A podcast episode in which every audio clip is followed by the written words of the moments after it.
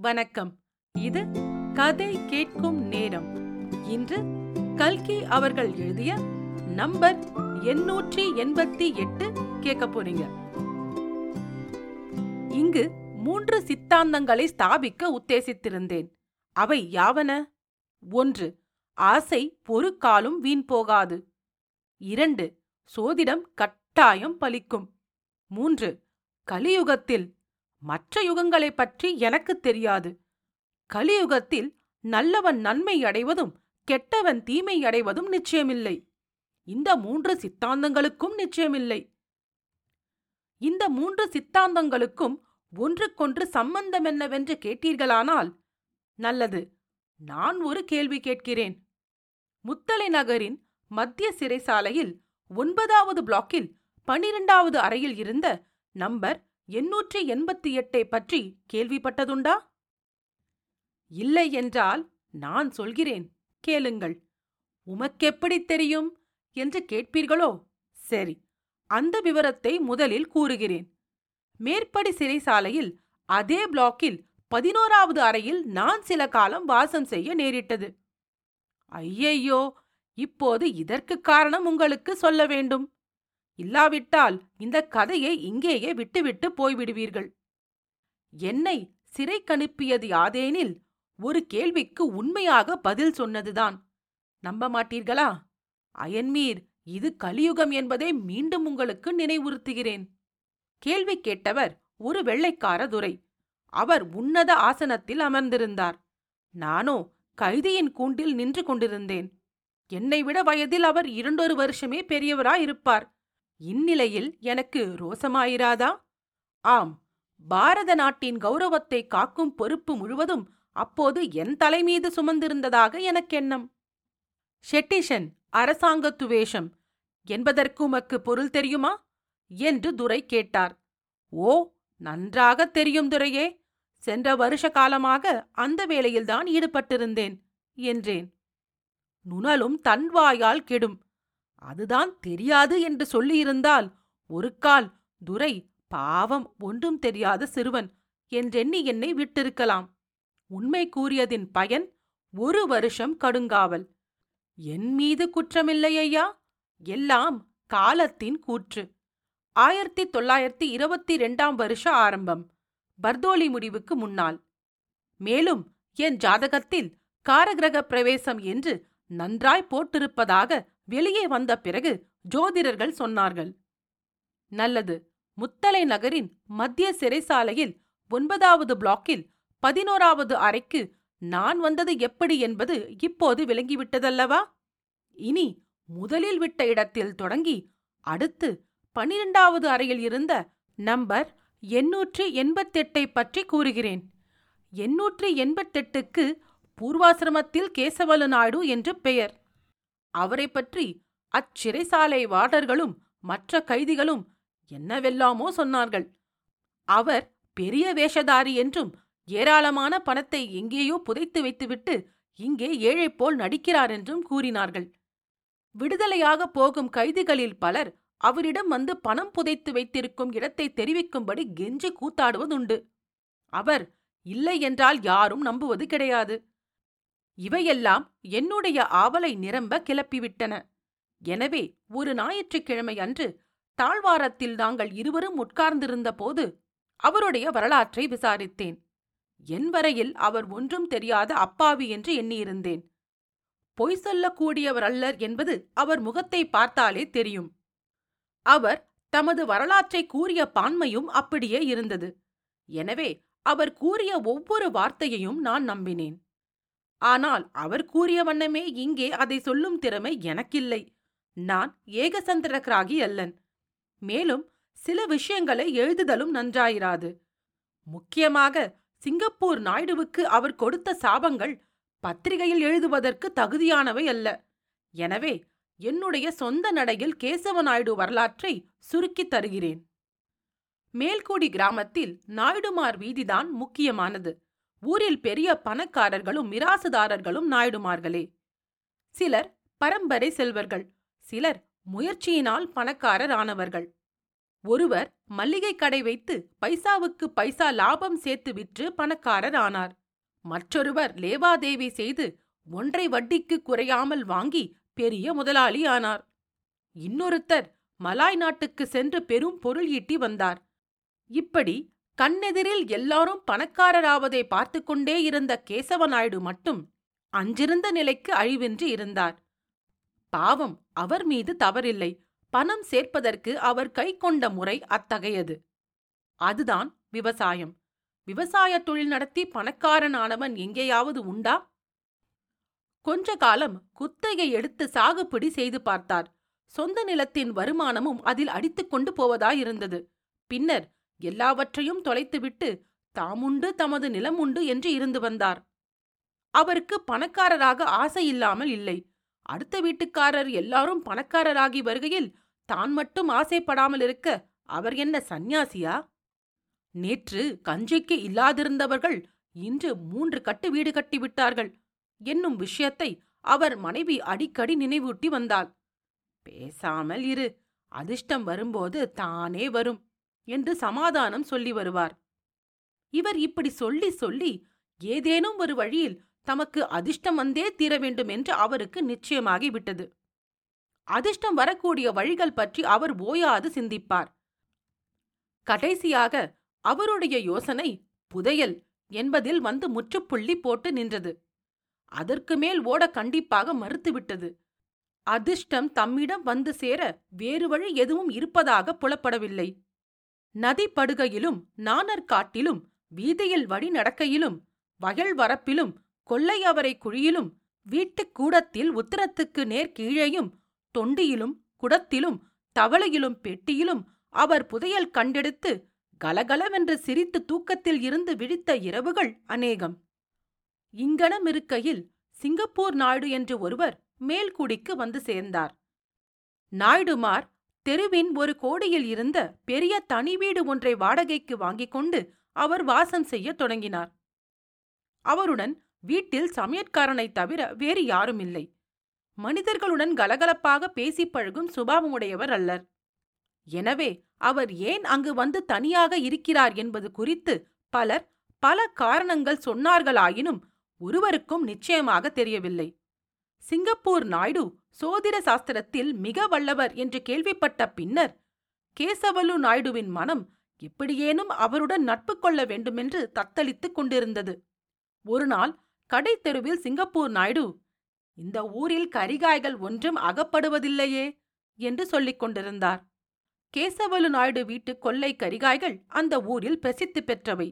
எனவே அருகில் இருந்த அவர் மறுநாள் காலையில் கரிகாய்கள் கொண்டு வருவதாக வாக்களித்தார். இதன் மூலம் அவர்களுக்குள் அறிமுகம் ஏற்பட்டது. பின்னர் அறிமுகம் நட்பாக முதிர்ந்தது. ஒருநாள் சோதிடத்தை பற்றி பேசிக் கொண்டிருக்கையில் கேசவலு நாயுடு ஒருவனுக்கு புதையல் கிடைக்குமா கிடைக்காதா என்று சோதிடத்தில் பார்க்க முடியுமா? என்று கேட்டார். கண்டிப்பாக முடியும் என்று பதிலளித்தார் சிங்கப்பூர் நாயுடு. இதற்கு சில தினங்களுக்குப் பிறகு ஒரு நாள் சிங்கப்பூர் நாயுடு கேசவலு நாயுடு வீட்டுக்கு வந்திருந்த போது பின்னவர் தமது ஜாதகத்தை கொடுத்து பார்க்க சொன்னார். சிங்கப்பூர் நாயுடு வெகுநேரம் கணக்கு போட்டு பார்த்துவிட்டு கூறலுற்றார். இந்த ஜாதகனுக்கு வாய்த்த மனையாள் நல்ல உத்தமி பெண் குழந்தைகள் நாலு ஆண் பிள்ளைகள் இரண்டு தொழில் விவசாயம் அவ்வளவு லாபகரமில்லை. ஆனால் சுகஜீவனம் குழந்தைகளில் ஒன்று இறந்து போயிருக்க வேண்டும். இவையெல்லாம் உண்மைதானா? உண்மை உண்மை. அவ்வளவும் உண்மை. நல்லது. அப்படியானால் தைரியமாக சொல்லுகிறேன். இந்த ஜாதகத்தில் ஒரு விசேஷம் இருக்கிறது. கேசவலு நாயுடுவின் இருதயம் பட் பட் என்று அடித்துக் கொள்ள ஆரம்பித்தது. அது என்னவோ? என்றார். இல்லை. அதை சொல்லாமல் இருப்பதே நல்லது. சொன்னால் நீர் நம்பப் போவதில்லை. சொல்லி பயன் என்ன அப்படி சொல்லக்கூடாது. தயவு செய்து தெரிவிக்க வேண்டும். சோதிடத்தில் எப்போதுமே எனக்கு நம்பிக்கையுண்டு. அதுவும் இப்போது முழு நம்பிக்கை ஏற்பட்டுவிட்டது நல்லது நீர் நம்பினாலும் நம்பாவிட்டாலும் சொல்லிவிடுகிறேன். இந்த ஜாதகனுக்கு புதையல் ஒன்று அகப்பட்டே தீர வேண்டும்.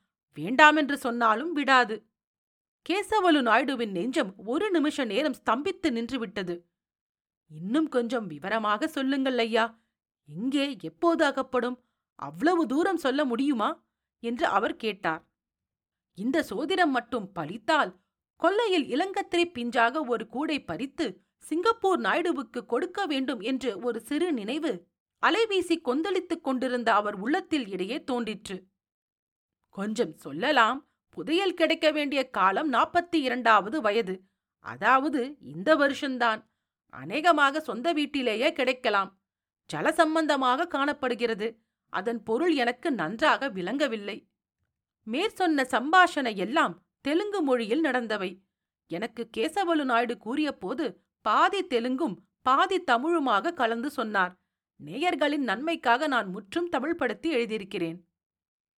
அன்றிரவு கேசவலு நாயுடு வழக்கம் போல் எட்டரை மணிக்கு படுத்துக்கொண்டார் படுத்தவுடன் தூங்கிப் போகும் வழக்கமுடைய அவருக்கு இன்று தூக்கமே வரவில்லை. சிங்கப்பூர் நாயுடு சோதிடம் ஜாதகம் புதையல் நாற்பத்தி இரண்டாம் வயது வீட்டுக் கொள்ளை மண்வெட்டி குழி தோண்டுதல் ஆகிய இவை அவர் உள்ளத்தில் மாறி மாறி இடம்பெற்று வந்தன. கடைசியில் சுமார் பதினோரு மணிக்கு அவர் உறுதியோடு எழுந்தார். அவர் மனைவி குழந்தைகள் எல்லோரும் தூங்கிக் கொண்டிருந்தார்கள். மண்வெட்டியை தேடி எடுத்துக்கொண்டு கொல்லைப்புறம் சென்றார். கொல்லையில் கிளி கொஞ்சிற்று. பெரும் பகுதியில் கத்திரி கொத்தவரை வெண்டை அவரை புடல் முதலியவை செழித்து வளர்ந்திருந்தன. பயிர் எதுவும் செய்யப்படாமல் ஒரு மூளை மட்டும் கிடந்தது. கேசவலு நாயுடு அந்த இடத்துக்கு சென்று மண்வெட்டி பிரயோகம் செய்யலானார். முயற்சியின் பயனாக கிடைப்பதானால் பிரயாசைப்பட வேண்டும். புதையல் அதிர்ஷ்டவசத்தினால் கிடைப்பதல்லவா?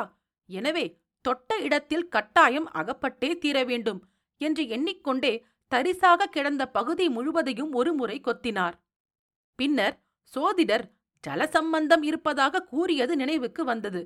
எனவே அம்மூலையை இரண்டு பகுதியாக பிரித்துக் கொண்டு ஒரு பகுதியை ஆழமாக தோண்ட ஆரம்பித்தார். இடுப்பு ஆழம் தோண்டிவிட்டார். புதையலுக்கு அறிகுறி எதையும் காணோம்.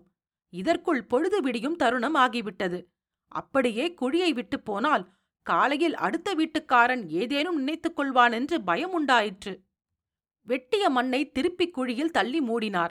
சுமார் ஐந்து மணிக்கு உள்ளே போய் படுத்துக்கொண்டார் என்றுமில்லாத வண்ணம் காலை எட்டு மணி வரை கேசவல நாயுடு தூங்குவதைக் கண்டு அவர் மனையால் பேராச்சரியத்துடன் அவரை தட்டி எழுப்பினாள். அவர் எழுந்து கொல்லைப்புறம் போனாரோ இல்லையோ அடுத்த வீட்டு கொல்லையில் தயாராய் காத்துக் கொண்டிருந்த பெருமாள் நாயுடு என்ன நாயுடுகாரு அந்த மூலையை எப்போது கொத்தினீர்? நேற்று சாயங்காலம் வரை கொத்தியிருக்க காணோமே என்று கேட்டார். கேசவலு நாயுடுவுக்கு அவர் மீது அநியாய கோபம் வந்தது. முகத்தை வேறுபுறமாய் திருப்பிக் கொண்டு இரவில் தூக்கம் வரவில்லை. நல்ல நிலவாயிருந்தபடியால் சிறிது நேரம் வேலை செய்தேன் என்று சொல்லிவிட்டு மீண்டும் உள்ளே வந்தார். அமாவாசை அடுத்த நாள் என்பது அப்போது நினைவு வந்தது. என்ன அநியாயம்? அவனவன் தன் காரியத்தை பார்த்து கொண்டு போனாலென்ன? என்று அவர் முணுமுணுத்துக் கொண்டார். அன்றிரவு எட்டரை மணிக்கு வழக்கம் போல் கேசவலு நாயுடு பாயில் படுத்தார். முதல் நாள் இரவு முழுவதும் கண்விழித்து வேலை செய்திருந்தபடியால் நிரம்ப களைப்பாயிருந்தது. நாளைக்குத்தான் பார்த்து கொள்ளலாமே என்று எண்ணினார். அப்போது இன்னொரு நினைவு குறுக்கே வந்தது. சிங்கப்பூர் நாயுடு நல்லவர்தான். இருந்தாலும் இந்த காலத்தில் யாரை நம்புவது? அவருக்கு நன்றாய் தெரியும். நாம் தூங்கிக் கொண்டிருக்கும் போது ஆனால் ஜாதகத்தின்படி புதையல் நமக்குத்தானே. இப்படி எண்ணமிட்டுக் கொண்டே அவர் கண்ணை மூடி நிம்மதியிழந்தார் சிங்கப்பூர் நாயுடு தோளில் மண்வெட்டியுடன் கொல்லையில் நிற்பதாக கனவு கண்டு திடுக்கிட்டு விழித்தெழுந்தார். உடனே சென்று கொல்லைக் கதவை திறந்தார். என்ன அதிசயம்! கிணற்றங்கரையின் அருகில் இருந்து யாரோ ஒரு மனிதன் ஓடினான். கேசவலு நாயுடு பிரமித்து நின்ற ஒரு கணத்துக்குள் அவன் மறைந்து விட்டான். அம்மாவாசை இருளாதலின் ஆசாமி நன்றாக புலனாகவில்லை. தெரிந்த அளவுக்கு சிங்கப்பூர் நாயுடுவாகவே தோன்றிற்று. மனதிற்குள் அவரை சபித்துக் கொண்டே உள்ளே வந்து மண்வெட்டியை எடுத்துக்கொண்டு போனார். கேசவலு நாயுடு தரிசாக கிடந்த மூலையில் தோண்டாமல் விட்ட பகுதியை இப்போது தோண்டத் தொடங்கினார். அர்த்த ராத்திரியாயிற்று எங்கோ தூரத்தில் நரி ஊளையிட்டது. முறை வைப்பது போல் வாயிலில் நாய் குறைத்தது அடுத்தாற்போல் பக்கத்து வீட்டு பெருமாள் நாயுடுவின் இருமல் சத்தம் கேட்டது. அடுத்து கடகட கடகட என்று சத்தம் கேட்டது. சரி அந்த பாவி கொல்லை கதவின் தாழ்பாலை திறந்து கொண்டிருக்கிறான். அடுத்த நிமிஷத்தில் கதவை திறந்து கொண்டு வருவான். குழி தோண்டுவதை பார்த்தானோ? புதையல் அகப்பட்டாலும் உபயோகமில்லை. கேசவலு நாயுடுவுக்கு அந்த கணத்தில் அடிவயிற்றில் புளியை கரைத்தாற்போல் இருந்தது. சட்டென்று ஒரு யோசனை தோன்றிற்று. ஒரே பாய்ச்சலாக பாய்ந்து கிணற்றண்டை சென்று அதனுள்ளே இறங்கத் தொடங்கினார். பாதி கிணறு இறங்கினதும் யாரங்கே என்று சத்தம் கேட்டது. பீதி அதிகமாயிற்று. இன்னும் விரைவாக இறங்கி தண்ணீரில் மெதுவாக அமிழ்ந்தார். கிணற்றில் மார்பளவு தண்ணீர் இருந்தது. சுமார் பதினைந்து நிமிஷத்துக்குப் பின்னர் பெருமாள் நாயுடு திரும்ப கதவை தாழ்பால் போடும் சத்தம் கேட்டது. கிணற்றின் மத்தியில் நின்ற கேசவலு நாயுடு கரை ஏறுவதற்காக சுவர் ஓரமாய் அடியெடுத்து வைத்தார். காலில் ஏதோ தட்டுப்பட்டது. பித்தளை தவளையின் விளிம்பு போல் காணப்பட்டது. அந்த கணத்தில் அவருடைய மூளை கரகரவென்று சுழன்றது. ஆ ஜலசம்பந்தம் இப்போதல்லவா விளங்குகிறது? நாயுடுகாரு அதிக வேகமாக மேலேறினார். பரபரப்பினால் கால்கள் நடுங்கின. தட்டுத் தடுமாறி ஏறினார். ஜலம் இழுக்கும் தாம்பு கயிற்றின் ஒரு முனையை ஒரு கட்டையில் கட்டிவிட்டு இன்னொரு முனையுடன் மறுபடியும் கிணற்றில் இறங்கி தவளை விளிம்பில் கட்டினார். சில நிமிஷங்களுக்கெல்லாம் தவளை வெளியே வந்தது. அவ்வளவு கனமாக இல்லை. ஆயினும் நாயுடுகாரும் பரபரப்புடன் அதை எடுத்துக்கொண்டு உள்ளே சென்று கொல்லைக் கதவை போய் சாத்திவிட்டு வந்தார். மனைவி மக்கள் நன்கு தூங்குகிறார்களா? என்று பார்த்துவிட்டு தவளையின் வாய்மூடியை பெயர் தெரிந்தார். உள்ளே கையை விட்டார். காகிதங்கள் வயிறு பகீர் என்றது. ஒரு பிடி வெளியே எடுத்தார். ஓ ஒரு நிமிஷம் அவருக்கு மூச்சு நின்று போயிற்று. அவ்வளவும் நோட்டுக்கள். ரூபாய் ஐந்து பத்து ரூபாய் நோட்டுக்கள். மொத்தம் எண்ணாயிரத்து எழுநூற்று அறுபத்தைந்து ரூபாய் நோட்டுகள் இருந்தன. தவளையில் திரும்ப போட்டு பெரிய மரப்பெட்டியில் வைத்து பூட்டினார். பின்னர் படுத்துக்கொண்டார் தூங்கவில்லை என்று சொல்ல வேண்டுமா? அவருடைய எண்ணங்கள் பின்வருமாறு ஓடிக்கொண்டிருந்தன. கொடுக்கிற தெய்வம் கூரையை பொத்துக்கொண்டு கொடுக்கும். வேலை வரும்போது அதிர்ஷ்டம் தானே வரும். அடுத்த வீட்டுக்காரன் வந்தல்லவா கிணற்றில் இறங்கும்படி செய்தான்? காலம் வரவேண்டுமென்று இத்தனை நாளாக கிணற்றில் காத்துக் கொண்டிருந்தது. நாலு நாளைக்கு முன் கும்பி எடுத்தபடியால் விளிம்பு மண்ணுக்கு மேலே வந்திருக்க வேண்டும். நல்ல வேலை ஆட்களுக்கு தெரியாமல் போயிற்று. சிங்கப்பூர் நாயுடு கிணற்றங்கரையில் நின்றதன் காரணம் விளங்குகின்றது. நாளையே நேரில் கொண்டு போய் பணம் கொடுத்துவிட்டு வரவேண்டும் கேசவலு நாயுடுவின் மூத்த புதல்வன் வேணு சமீபத்தில் இருந்து பட்டணத்தில் ஐந்தாவது பாரத்தில் படித்துக் கொண்டிருந்தான். நாயுடுகாருக்கு புதையலாகப்பட்ட நான்காம் நாள் வேணு நாலைந்து போலீஸ் ஜவான்கள் புடைசூழ மேல்குடிக்கு வந்ததைக் கண்டு அவ்வூர் ஜனங்கள் அதிக ஆச்சரியப்பட்டார்கள். கேசவலு நாயுடு கள்ள நோட்டு தயாரித்து வெளியிட்ட குற்றத்துக்காக கைது செய்யப்பட்டார். வீட்டை பரிசோதித்ததில் எண்ணாயிரத்து எழுநூறு ரூபாய் கள்ள நோட்டுகள் கிடைத்தன. கிணற்றில் கள்ள நோட்டு தயாரிக்கும் சில இயந்திரங்கள் அகப்பட்டன. சிங்கப்பூர் நாயுடுவும் அவருடைய பரிசாரகனும் இதற்கு முதல் நாளே ஊரை விட்டு போய்விட்டார்கள். அவர்கள் பிறகு அகப்படவே இல்லை. கேசவலு நாயுடுவுக்கு கண்கள் திறந்தன. பொன் வெள்ளி புதையல் அகப்பட்டதாக கேள்விப்பட்டதுண்டு. எங்கேயாவது நோட்டு புதையல் கிடைக்குமா? ஆசையினால் குருடாகி போனோம் என இப்போது உணர்ந்தார். தப்புவதற்கு வழியில்லை என்று அவருக்கு திட்டமாக தெரிந்தது. இனி மதிமோசம் போகக்கூடாது. நாம் சிறைக்கு போவதென்னவோ நிச்சயம். மனைவி மக்களாவது உள்ளதை வைத்துக் கொண்டு இருக்கட்டும் என்று தீர்மானித்தார். எனவே வக்கீல் வைத்து வாதாடவில்லை. தமக்கு தெரிந்த அளவு உண்மையை கூறிவிட்டு சாட்சி இல்லை வக்கீல் இல்லை என்று சொல்லிவிட்டார். மேல்கூடி ஸ்ரீமான் கேசவலு நாயுடு முத்தரை நகரின் மத்திய சிறைக்கூடத்தில் ஒன்பதாவது பிளாக்கில் பனிரெண்டாவது அறையில் நம்பர் எண்ணூற்றி எண்பத்தி எட்டாக எழுந்தருளிய வரலாறு இதுதான். ஆனால் நான் தலைப்பில் கூறிய மூன்று சித்தாந்தங்களும் ஸ்தாபிக்கப்பட்டதாக கருதுகிறீர்களா? நம்பர் எண்ணூற்றி எண்பத்தி எட்டு. கேட்டதற்கு நன்றி. இன்னொரு பகுதியில் உங்களை மீண்டும் சந்திக்கிறேன். ராரா.